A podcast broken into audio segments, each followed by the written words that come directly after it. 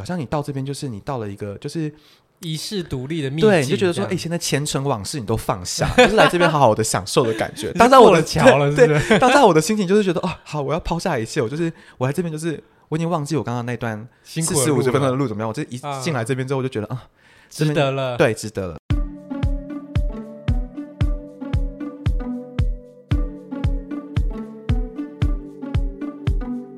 北海道有许多丰富的自然环境。而洞爷湖身为世界地质公园，更是北海道旅游的经典景点。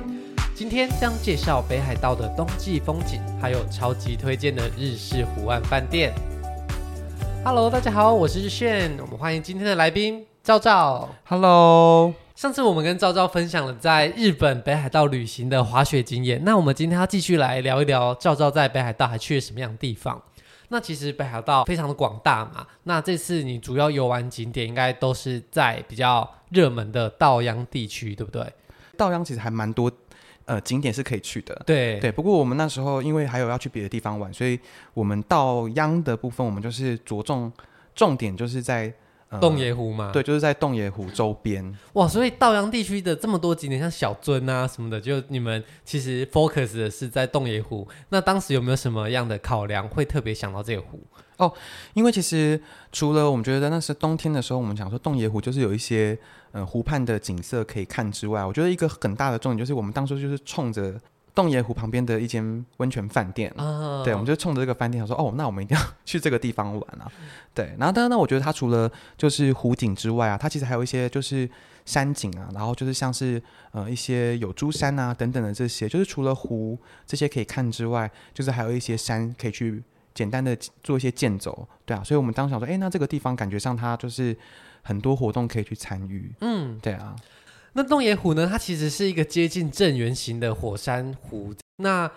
它的水深呢，最深的地方还有达到将近一百七十九公尺，所以它其实是一个蛮大而且也蛮深的湖。那既然是火山湖旁边，可能就会有一些温泉呐、啊，所以在洞爷湖附近也有一个温泉街。所以就像刚刚赵赵说的，这边有很多很多的温泉旅馆，是还有一些景点可以参观。那第一个，大家到了洞爷湖之后，很多人会选择就是搭上面的汽船来在这个湖岸啊、湖畔、湖中间去观光。那你当时有搭这个汽船吗？哦，有的，有的。搭那个汽船的话，它其实它会有它的班次啦，嗯、大概每十五分钟就会有一班汽船是可以搭的，所以其实、嗯、呃，那船也很大，可以承载很多人，然后所以其实也不用怕说会很挤或者是搭不到船，就是都还好，嗯、就随时想上就上，对，想上就上。只是说它的班次还蛮固定的时间，就是哎，每十五分钟就会有一班，所以其实可以先呃查好那个班次，因为冬天很冷，所以在那边其实等待的时间我们就是。会也是可以先去做其他事情。嗯，那搭汽船可以看到什么？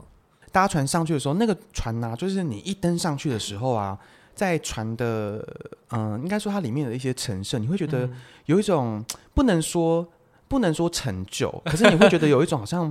我要昭和什么之类的感觉吗？会觉得有种复古的感觉，哎、欸，好像是它时间在里面被静止的感觉。嗯，对，我想说，嗯，我是登上铁达尼号的感觉吗？对感觉要穿越了，对，但是没有到那么，也没有到那么 fancy，所以它其实给你的一种感觉是一个很怀旧的一种氛围。嗯，对啊，包含它里面的一些你的呃座椅啊，或者它的窗户的设计，嗯、那甚至它的这个。呃，船体上面有一些简单的一些水晶吊灯等等的，嗯、对啊，你就会觉得说，哎，好像不太一样。好，那但是它，呃，随着那个船在移动的时候啊，就是其实都还算蛮平稳的啊，对啊，嗯、然后就是不会说像是你搭那个呃要去绿岛啦，还是去小琉球的那种船一样，那么就是颠簸这样子。所以其实你是可以好好的就是欣赏，就是。洞爷湖整个湖畔的景色的，嗯，对啊，那它其实会呃带你去稍微去环湖，嗯，对，那它上面是一个露天的，你可以去它的看台，然后外面就直接就是看到它的风景，就是看到洞爷湖啊，然后还有就是直接看到洞爷湖的那些中岛群，嗯，对啊，包含就是说他们四个 四个岛，对啊，然后就是有变天岛啊，然后观音岛，然后馒头岛。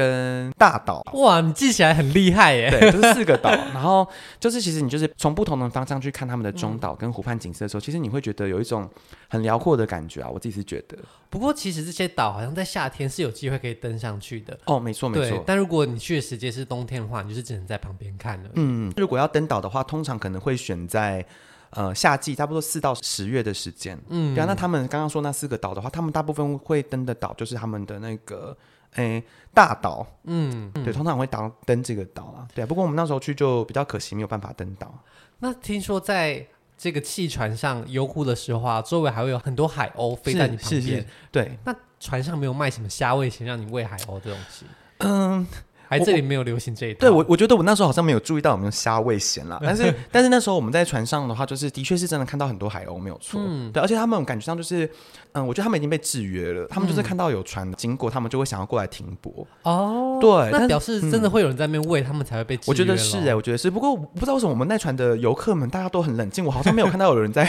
喂海鸥。哎，对，但反而是那时候海鸥过来的时候，因为。海鸥其实比想象中的大只很多，嗯，然后其实他那时候海鸥过来的时候，我其实是比较担心，就是说，哎，他应该不会拉屎在我头上，会哦。就其实我是比较就是躲避海鸥这样，但是其实哦，大家停下来的时候看到海鸥就是停在我们可能哪一个杆子上还是柱子上的时候，大家就会惊呼连连，就说哎呦海鸥，然后就抢着跟他拍照。但是我其实想说，好，我们还是离他远一点好，我怕被他喷溅这样子。所以，如果大家搭气船的话，也可以注意看看周围是不是有很多海鸥。那其实海鸥真的比想象的还要大只蛮多的，而且它如果飞在你身边很近的时候，嗯、有时候也很怕被它的翅膀拍到啊，还是被它什么东西挥到。对，他们通常是会在船的附近盘旋啦。嗯，对啊，然后就是偶尔的话，可能就是有感觉，他们就会停下来休息一下。嗯，对啊，但是呃，我是觉得，嗯，那时候看的时候，大概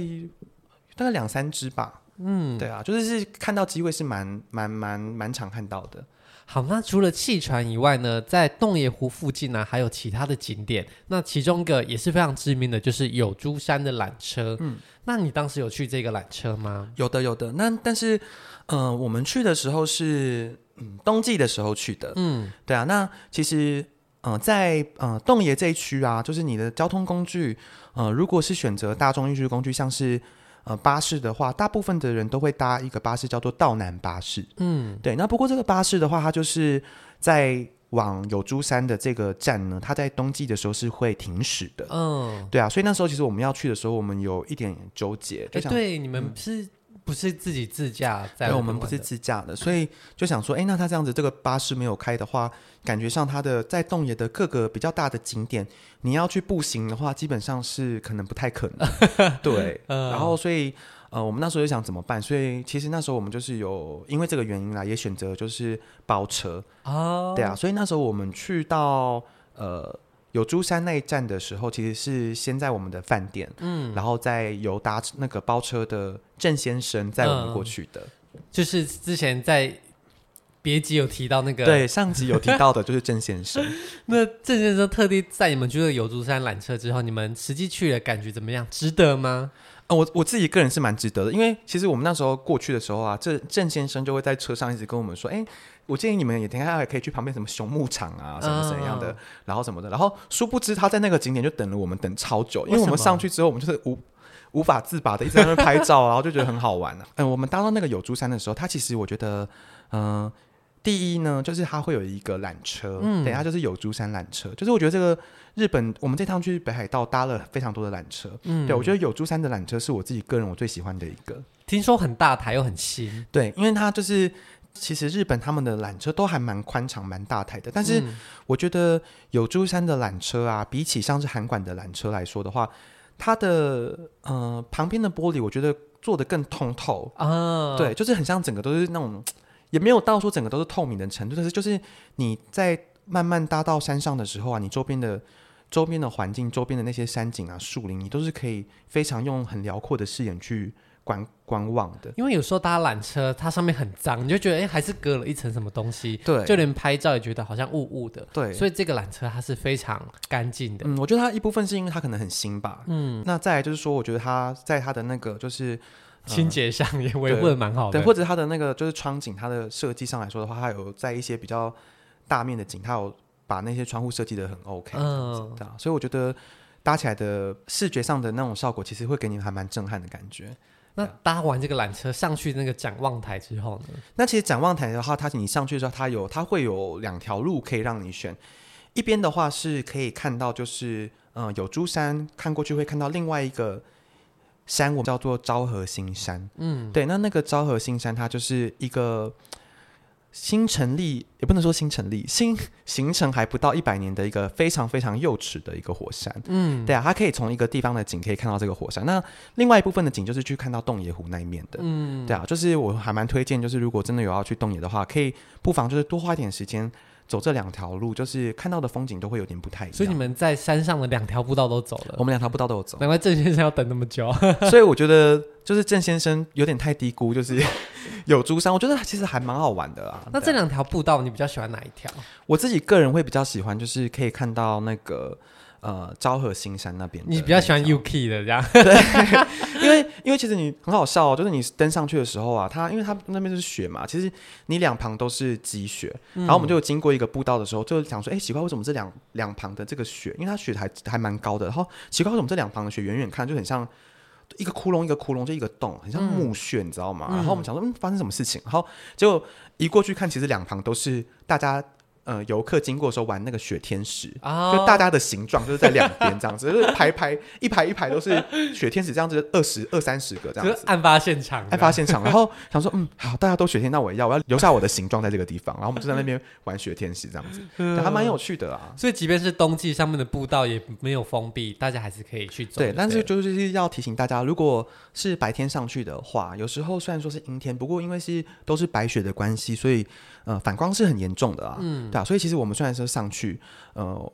一部分当然天气上来说的话是不会到觉得很冷的，是很 OK 的，嗯、对，但是视觉上就是有时候会觉得有一点太阳太亮了，会有点太亮，所以还是建议大家如果 OK 的话，最好是戴个太阳眼镜，嗯，然后会保护眼睛，这样比较好一点。了解。那除了这个有珠山有展望台可以看到洞爷湖以外，其实在洞爷湖附近也有不少。呃，不一样的展望台，嗯，那其中你有去一个叫做统仓展望台的地方，对不对？对，我们有去统仓的展望台。那可以分享一下，为什么你们还要再特别去另外一个展望台看看吗？嗯，就是我觉得啊，就是其实像洞爷的，他设计了很多展望台，其实是就是让你可以从呃不一样的角度看这个湖，对，不一样的角度看这个湖。然后，当然我们那时候去统仓的话，一部分就是当然想说，哎，从另外一面去看。就是洞爷湖跟他的那些中岛群之类的，那但是一部分其实主要是冲着那边的那个优酪乳过去的，所以其实大部分还是为了吃，对，是为了吃哦，是为了吃。但但那其实我觉得很妙哎，就是因为我本人也不是一个说特别爱喝牛奶还是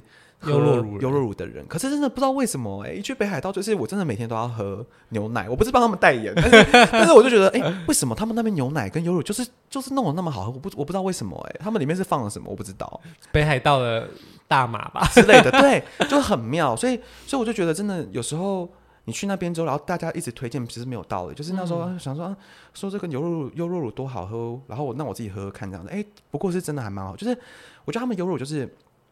很香又很浓，嗯，对我觉得浓就是他们的特点啊。那他们的优酪乳应该也是没有调味的，对不对？没有，是没有调味的。他们的原味标榜的其实就是那种真的就是很原很原味，就是其实你喝下去之后，你不会有喝到那种就是哎好像真的很甜的优酪乳的那种感觉，它就是真的就是有奶香味，嗯，对啊。然后喝下去就是很纯，然后又有带有一点点酸酸的，就是也很清爽。就是我觉得虽然说很矛盾，可是就是兼顾了浓。跟清爽这两件事情，哦，真的是听起来蛮矛盾，很矛盾，对不对？要自己去体会看看，大家一定要自己去体会看看。所以北海道乳制品其实都非常有名。对啊，除了牛奶啊、优酪乳，你还没有尝试过其他在北海道的乳制品呢？哦，我们那时候还有试，就是像是类似像 cheese 的东西。嗯，对啊，我们那时候就是像比如说经过一些便利超商的话，就是那种在卖 cheese 条的，我们就直接买回家吃。嗯、也是兼顾浓郁清爽吗？嗯，我觉得它是，如果说。你都已经去选择呃起司块、起司条的话，uh, 你就是想要再尝一点 texture 的东西，uh, 对，那就会觉得它就是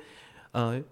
除了就是有 cheese 的味道之外，就是它又是很绵密的，嗯，对啊，就是很像在吃一个 cheese 蛋糕的感觉，我也不知道为什么。对，那有没有吃他们的冰淇淋？哦，冰淇淋有的，嗯、对。那我们那时候去吃冰淇淋的话，其实我们不是在统仓吃，嗯，uh, 对，我们是在。呃，洞爷那边有吃，它夏天的时候，它是一个乳牛的牧场，嗯，oh. 对，然后它叫做 The Lake Hill Farm，嗯，oh. 对，就是一个河边的一个农场这样子。嗯、对，那冬天的时候，它就有贩卖他们在做的一些意式冰淇淋。嗯，那时候我们吃到的时候就觉得很妙，因为就是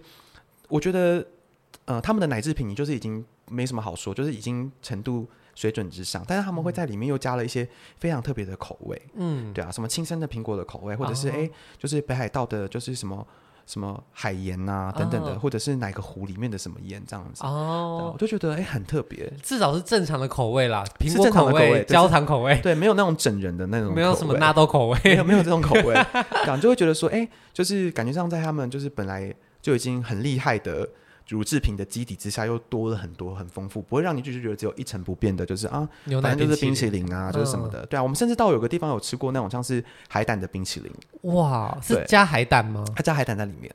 所以大家如果到了北海道，真的是可以多尝试他们的乳制品，大腿大腿。好，那讲完了在洞爷湖附近的景点之后啊，其实洞爷湖还有一个很著名的花火大会。那原本是每年夏天都会举办，那其实近年来冬天也会举办。嗯、那可以跟我们分享一下这个花火大会大概是什么样子吗？OK，因为我们那时候啊，本来要去洞爷的时候，就是嗯、呃，大家都知道，就洞爷的那个夏季的那个环湖的这个烟火，其实是很。著名的，嗯、对啊，那那时候我们就想说，哈、啊，我们冬天去就刚好就错过，觉得好可惜哦，这样、嗯、想说，好了好了，那之后就是，以后再去，对啊，就算了这样子，对啊，结果哎，我们那时候呃，因为我们呃到到洞爷的时候啊，我们其实是呃，我们是从函馆上去的，我们搭 JR，、嗯、然后搭到一个地方叫做洞爷站，嗯，那但是那个站呢，其实离真实际上的真的。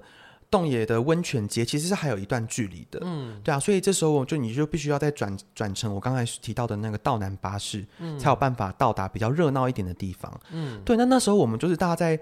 就是在要准备搭公车的时候，就发现那个公车旁边就贴了一张海报，嗯，然后那海报就是写说，哎，洞爷湖的一个冬季的烟火节大会这样子，嗯、然后我们那时候就很惊讶，说，哎，原来冬天也有烟火，然后就觉得还蛮妙，嗯、而且是刚好是它就是每年的冬季啊，大概就只有为期十天的一个冬季的花火节，嗯，对，然后就刚好我们就刚好就是遇到了它的第一天，所以你们就刚好意外的赶上，也看到了花火，没错，所以我就觉得有点像是。不期而遇的感觉。对啊，那他们的花火大会也是会有什么很多人的摊贩呢？然后很多人穿着浴衣在那边等待烟火吗？没有没有，在冬天穿浴衣在户外可能会 可能会冻死。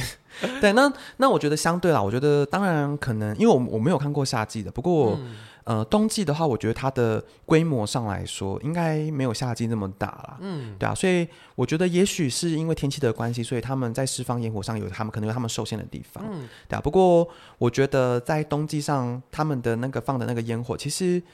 呃。我觉得已经算是还蛮丰富的。那他们释放的位置在哪里？嗯、哦，呃，如果说啦，如果说你今天是夏季去的话，嗯、他们会在湖的地方放，嗯、然后你就可以有时候可以在船上看呐、啊，有时候可以在你的饭店看，因为它会在接近湖的位置，嗯、会有烟火跑出来。但是如果说是在呃冬季的时候的话，它通常是在那个要搭船的旁边，嗯，就是它的剑桥。旁边那边就是呃释放的，嗯，对啊，所以比较靠近温泉街的饭店的那一区释放，所以它其实算是在湖边放，并不是在湖的上面放。哦，所以冬季的烟火它其实是在固定的定点放，对，它是在固定定点放的。那、嗯、那就是也没有什么摊贩啦，基本上就是放烟火这样子。那我觉得比较可惜的是，呃，通常啦，如果说你住的饭店是靠近湖很近的话，嗯，那夏季的那些烟火，你基本上在你的饭店的。露台，你应该就是有办法观赏到。对，因为听说夏季他们会有一艘船载着烟火，这样咻咻咻，对对对，然后绕到各个饭店前面。对，但冬季就没有办法，冬季就没有办法。所以像我们住的饭店就是离那个温泉街稍微有一段距离，所以我们就必须要再走一小段过去才有办法欣赏到烟火。这样啊，所以就是你们没有办法在自己的房间看到，对，就比较可惜啦。不过可以看到烟火，我们就已经很知足了。所以在。冬天的北海道的夜晚看烟火，你的感觉是？就是我的感觉就是这样吗？没有，我就觉得说，哎、欸，有种如梦似幻的感觉。Oh. 对啊，然后因为它那边就是周围，它可能会刻意的做的比较暗一点点，嗯，然后所以就是整个夜空中就很安静，就只有雪落下的声音，嗯、然后就还有烟火的，就是在天上的那种很缤纷的声音，就觉得会当下会觉得说，啊。就是这一刻可以一直停留在这边的话，该有多好！而且据说他们的广场好像会有一些小小的灯饰，在晚上的时候点那些就是气氛的圣诞氛围的那种灯吗？对他们，他们旁边会有一个就是 LED 的灯饰的广场。嗯，对啊，那那个就是大家可以建议大家就是行程就是哎，也许看完冬季的花火之后，再步行到那个温泉街那边的灯饰的隧道广场去那边看一看。嗯，对啊，我觉得，嗯。我们那时候看的时候，其实我是觉得还蛮有趣的啦，对啊，嗯、就是虽然说大家可能会觉得，哎、欸，这有什么之类的，但是但我觉得就是那个氛围嘛，然后他们营造的那种感觉，虽然它不是很华丽、很梦幻剧情的，但是就是很朴实那种灯饰，对，就是很我觉得很亲很亲近你的感觉，就是不会让你觉得说这是一个什么很很遥远的一个装置艺术的感觉，嗯、对，它我觉得它更贴近你你的，就是很亲民、很亲近的感觉。其实这个氛围感会不会很类似你登上汽船的时候，就是你走到一个比较淳朴、比较。怀旧哦，有点像哦，有点像哦，嗯、就是我觉得那边给你的感觉就是，呃，洞爷这个地方给你的感觉，它的一切都是很，好像很单纯的，嗯、对啊，所以就是你不会让不会让大家觉得有很远的距离的感觉，嗯、对啊，所以我觉得这就是为什么去那边的时候，你就会觉得很好像很贴近你的、就是、心里的感觉，对啊，对啊，对啊，我觉得以其他的呃跟其他的景点比起来的话，我就很喜欢像这种有户外。活动的这种很淳朴的，就是很简单、很简单，但是都还是照顾的还蛮对啊，不错。就可能五十年前你阿妈来的时候也是一样的，有可能哦。对啊，那我觉得那个灯饰广场，其实有些人会说什么啊，那个就跟那个新北耶诞城一样啊。我不是说新北耶诞城不好，但是其实我觉得他们像新北耶诞城他们的灯饰啊，有时候可能没有那么密集啊。嗯，对啊，就是他们 LED 灯跟 LED 灯之间可能会有一些漏洞。对啊，那那那我觉得在还有在他们灯饰的颜色上的挑选啊，就是新北耶诞城他们就是喜欢挑一些橘。橘啊，蓝啊，所以那个拍照起来就会光怪怪的，光怪怪的。但是 但是那个他们那边的灯是广场的灯，我觉得他们挑的就是有挑的还蛮好的。所以大家如果即便是冬天到了北海道啊，洞爷湖也是有很多温馨可爱的氛围，大家可以去亲自去感受那个。阿妈当时的氛围，对对对，这不是贬义，这样，这不是贬义，这不是贬义，这是这是称赞的意思。哦，但是说完朴实的部分，其实洞爷湖还是有一些比较厉害的部分，也是这次你去的主轴。嗯，就是我们这次选择的住宿叫做湖之溪旅店。那可以跟我们大概介绍一下这间旅店它的风格是什么样的？好，这个湖之溪它其实算是还蛮新的。一间饭店啦，嗯，对，那它其实是如果大家有做一些资料的话，其实它是一个比较有名的，叫做就是太阳宫的别馆。就是湖之西的饭店这样子。其实大家到了洞爷湖啊，会搜寻饭店最有名的就几家。第一家就是乃之峰，就是很多人看湖景的大饭店。是。那太阳宫其实也是一个非常知名老牌的饭店。对。可是可能他们想要做一些不一样，或是吸引一些不一样的客群，嗯，所以他们又在他们的饭店附近盖一个小小的别馆。对。那它的风格就是比较呃比较现代，比较厉害一点点，跟那种亲子式好像比较。旧的饭店有一种截然不同的感觉。是，是那这个胡志溪旅店就是你这次选择的住宿范围。那从你 check in 进去的时候，你看到的景象，它大概会是什么样子？我觉得我那时候刚 check in 进去的时候，那个门一打开的时候，我不知道为什么有种想哭的感觉。对，但是这可能是因为好，为什么？为什么呢？因为我们那时候啊，我刚刚不是说我们到洞爷的时候，我们搭了道南巴士，对不对？嗯，好，但是。道南巴士它的尾站其实是有一个洞爷湖温泉站，嗯，是它的尾站的。对，那那个地方就是离离你的住的地方啊都很近。但是呢，我跟大家讲，大家到那个地方的时候，你要搭道南巴士，请一定要查时刻表。嗯，对，一定要查时刻表，因为我们那时候好死不死，我们到的时候呢，道南巴士就是他搭到的最后一班车，最后一站。它最后一站是叫东丁站，是温泉站的上一站，嗯，那就是我们的尾站，我们就是最最远最远，就是我们只能到那那个地方，所以你还是没办法到温泉街。没错，好，我们就想说，哦，好了，没关系啊，反正现在还天还亮着嘛，嗯、然后哎，才负十四度，然后想说，哦，还可以接受，还可以接受，那我们好，我们就用走的这样子，嗯、然后殊不知我们从东丁站。走到那个我们的饭店那边啊，就是湖之溪饭店这个中间的路程，我们在负十四度的环境下，我们大概走了快要四十五十分钟，然后拖着我们的行李，嗯、呃，在雪地，在雪地中，然后，然后就是中间又会有一些团员的行李箱那个轮子有问题，啊、然后在拖的时候，后来我回来之后我就觉得奇怪，我是在参加体能之巅的某个项目是不是？就是拖着行李箱，然后走这样那么长，这样真的是考验你的耐力，嗯，对。但是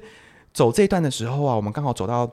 快靠近的时候，刚好就是有一点点接近傍晚的时候，那时候月亮就出来了，嗯，对，然后就是旁边就是走到月亮出来，对，走到月亮出来了，对，那那时候就是傍晚，就是有点接近黄昏的时候，然后就是有太阳然后，但是又有月亮的时候，然后你就是在旁边那个湖，然后你就远远看到你的饭店在前面的时候，你就会当下会很想哭，然后到那个饭店的时候啊，因为它很妙哦，它的那个湖之溪的饭店，它其实它的外面的那个大门，它是设计有点像是那种日本料理的料亭的感觉，很隐秘的。对啊，然后就是外面就觉得说，你会觉得说，哎，这间是一个日日本料理店的感觉，嗯，然后门一打开之后进去啊，它是一个两侧是一个呃很像一个水幕水帘的感觉，就是你一进去之后，那个门关起来，你就是会听到两边就是一个水水的声音，嗯，对，就把好像把你那个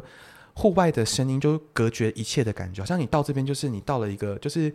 遗世独立的秘境，对，你就觉得说，哎、欸，现在前尘往事你都放下，就是来这边好好的享受的感觉。当下我的桥了，对，当下我的心情就是觉得，哦，好，我要抛下一切，我就是我来这边就是我已经忘记我刚刚那段四十五十分钟的路怎么样，我这一进来这边之后我就觉得啊。值得了，对，值得了，对啊，一进去就是会给你这种感觉，所以我觉得他们在那个就是入口的设计上来说的话，他们中间那个就是水幕啊，然后那个、嗯、那个门给你的那种感觉，就是好像呃会给你一个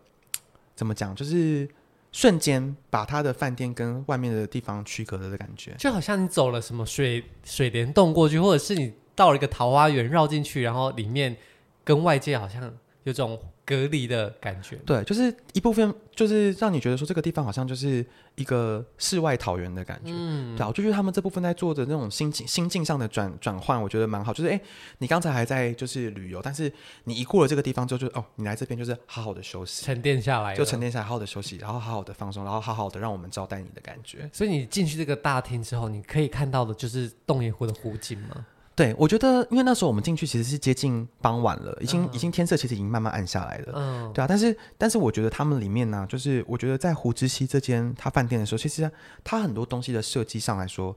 他们都喜欢做一个我觉得叫做延伸的感觉，嗯，对他们很喜欢就是利用他们的湖景跟他们一些饭店的一些水面，嗯，做那种就是。相融的感觉，就是引颈入室的感觉。对对对，所以就是你会看到之后就觉得说，哎，你进去之后啊，那个饭店就好像好像它的水面就是跟你的湖面是连在一起的，从里面长到外面这样。对，然后你就会觉得。很开阔，嗯，很很开阔，然后很漂亮。然后，因为我们那时候晚上过去，就是那个湖其实是很暗的啦，嗯，对啊。可他们在外面就是会点燃那些篝火，嗯，对啊，所以你就会瞬间就觉得很温暖的感觉，就好像你在自然的一部分，嗯、但是同时又是在一个很温暖、很舒服的室内这样子。对对对。那你们到时候已经是晚上了，那你们进入房间之后，嗯，你们觉得房间的氛围感觉是什么样子？我觉得房间的话，就是呃，它的设计是。我觉得很宽敞，我们我们预定的是四人房型的，嗯，对啊。那湖之西它的一个最大的特色就是，其他这间饭店呢、啊，它的每一间房间里面都一定是面湖的，一定看得到湖景，嗯，对，它的每一间饭店都看得到湖，嗯，那而且它每一间饭店都一定有一个露露天的温泉，嗯，对啊，所以就是它。嗯、呃，你如果想要在房间里面泡温泉，然后观赏湖的话，其实它每一间饭店的位置都是很好的。嗯，对啊。那我们我们这间饭店，呃，我们这个房型它四人房，其实你也不会觉得很拥挤耶。嗯，对啊。它虽然说是两张单人床跟两张沙发床的房型，嗯，对啊，可是你都还是会觉得，哎，很宽敞也很舒适。会不会觉得沙发床的人会觉得自己有点可怜？嗯。我我自己那时候，我当下是我第一个是选沙发床啊。为什么？对，因为它沙发床是比较靠近露台啊。对啊，那我想说离露台比较近一点，就是很想要，我想要那种就是睡，睡在自然里的感觉。对，睡醒了，然后被那种外面洒落的阳光叫醒我的感觉。那实际上有这样吗？实际上好像没有，窗帘拉起来就是 就是想说再让我再睡一下。对啊，就是所以其实沙发床我觉得睡起来跟单人床好像差不多哎、欸。嗯嗯，所以如果今天是四人家庭或者是朋友的话，好像也不用太担心床的落差太大。对对对，不用去纠结，就是谁要睡单。人床 谁要睡沙发上不用不用的。那除了饭店房间里面有浴池啊，那它的公共设施，比方说它的餐厅或公共浴池，它的氛围感营造的如何？哦，嗯、呃，我我觉得啊，就是这就是在湖之西的它的它的温泉来说啊，是我觉得我这整整趟北海道旅程我印象最深刻，而且也是我最喜欢的一个温户外的温泉。嗯，对啊，因为说实在话，我觉得我个人不是一个。太喜欢泡温泉的人，嗯，对啊，我想说，嗯，不喜欢泡温泉，不喜欢吃生鱼片，去日本玩干嘛？对，可是对啦，然后但是但是我那时候去的时候，我就觉得想他要泡温泉，第一个就是呃水好烫哦，然后第二个就是好像要全裸什么之类的，我就觉得哈好很担心之类的。可是你去到那个上面呐，好，就是它湖之西饭店它的高楼层，他们那边有一个户外的。顶楼有个无边际温泉，有一个无边际温泉。然后你出去看的时候，它真的，它其实有分比较偏向室内的地方，嗯、就有点像 SPA 那种感觉。那它的户外的话，真的就是那个、那个、那个、那个场景，真的就像我刚刚讲的，它其实就是要营造出水天一色的感觉。它的那个呃水池，就是跟它的你的湖景就好像。相融在一起。嗯，然后你在外面泡温泉的时候，你真的会有一种你好像就置身在湖中的感觉耶。嗯，对啊，就真的还蛮酷的。而且它户外的时候，就是那个温泉的水啊，就是温温的。然后你一出来的时候，然后就是户外的那种，就是零下的温度，又凉凉的。嗯、对啊，有有时候还蛮好笑。我们就是那时候泡一泡，然后头发湿掉之后起来，那个头发都会结冰。啊！瞬间帮你做好造型的感觉，对。所以其实你不只是享受那个美景，你也同时在享受那个温差带来畅快的感觉，或者是那种很极端的温差的舒适感。对啊，对啊，对啊，对。那那时候出去看的时候，其实都附近都很很安静，因为那边晚上之后靠近湖那一面，其实基本上大家都很安静的，嗯、也没有什么灯光，你看出去基本上就是就是湖，嗯、你听到的就是雪的声音。嗯，对啊，所以其实那时候真的会帮助你沉淀下来，嗯、就是觉得好像在那边下来就是。好像你的步调就是可以放得很慢很慢很慢，所以其实你从到了洞爷湖这个区域开始，你的步调就可以慢慢的放下你的脚步，然后直到进入这个饭店，你的身心就更完整的沉淀下来。就是有种你不想放松，它也会就是让你慢慢的就是慢下来的感觉，嗯、就是好好的，就你这一刻你就是好好的享受你这边的环境，这边的氛围。那我们最后来聊一下这间饭店的饮食。嗯，那据说这个饭店有一个蛮厉害的餐厅，叫做了洞爷，嗯、就是他们的露台有个餐厅。对，他们的露台餐厅。那这个餐厅呢，跟他们一般的晚餐是分开的，因为在这个胡志记饭店住宿，你也可以选择到他们呃饭店本馆享用自助餐。嗯，那或者是在这个别馆的餐厅里面享用他们特制的料理。嗯，那你们当时是选哪一种？哦，我们当初选的话是，我们当初就是想说，啊，那我们就是吃。的洞野就是我们在那边吃日料这样子，嗯，对。那其实，在那个饮食上的选择的话，其实，在当初订订饭店的时候，他就会让你做选择，看你是要选出，哎，你去太阳宫。那边享用就是像 buffet 的那种类型的呢，嗯，还是你要吃就是像的洞爷他们这种，就是提供给你的就是比较接近、比较偏向像是怀石料理的这些餐厅这样。那想必选这种比较精致的料理，价格也是比较高一点的。嗯，它会稍微比较贵一点点啊。对。那你选择这个洞爷，最后品尝下来之后，有没有哪一样菜是你觉得很惊艳的，或是他们上菜的形式？哦，对，那其实啊，就是虽然说是叫做怀石料理啊，但是其实他们跟以往的真的很传统、非常正式的怀石料理。也不太一样了，没有到需要到那么拘谨，它其实比较像是那种会席料理的感觉。嗯，对啊，那那我觉得它基本上就是跟以往的那种很传统的怀石料理，就是就是三菜一汤的这种方式去做延伸的话，基本上这些传统它都有保留，可是它多了非常多呃新的东西。嗯，对啊，那我觉得在一些食材上面的运用，他们也都处理的很好。对啊，那我自己最喜欢的一道是有一个是。呃，河豚的河豚肉的一个涮涮锅，嗯，对啊，那那其实是我第一次吃河豚肉，嗯，那吃起来怎么样？啊、我觉得吃起来，嗯，河豚是什么味道？它是像鲑鱼、尾鱼本身一样有很强烈味道的鱼吗？还是河豚是吃口感为主的鱼？我觉得河豚是吃口感为主的，的，嗯、对啊，因为它它其实我觉得还蛮要要我说的话，我觉得它的呃味道是比较。比较清淡淡雅的那种感觉，嗯，对啊，然后就是你反而吃到的是很新鲜的河豚，就是我觉得它其实就是很脆弹的口感。所以它河豚的鱼肉不是软绵的，它是会，对，它不是绵密的，我觉得它是比较偏向比较脆、比较弹牙的那种，嗯，对的那种。对，然后我想第一次吃河豚的时候，觉得哎，本来还想说，哎，它是它的肉质是不是像是那种很绵密的鱼肉的感觉？对，嗯、但它其实哎，涮完之后来吃，可能是比较像是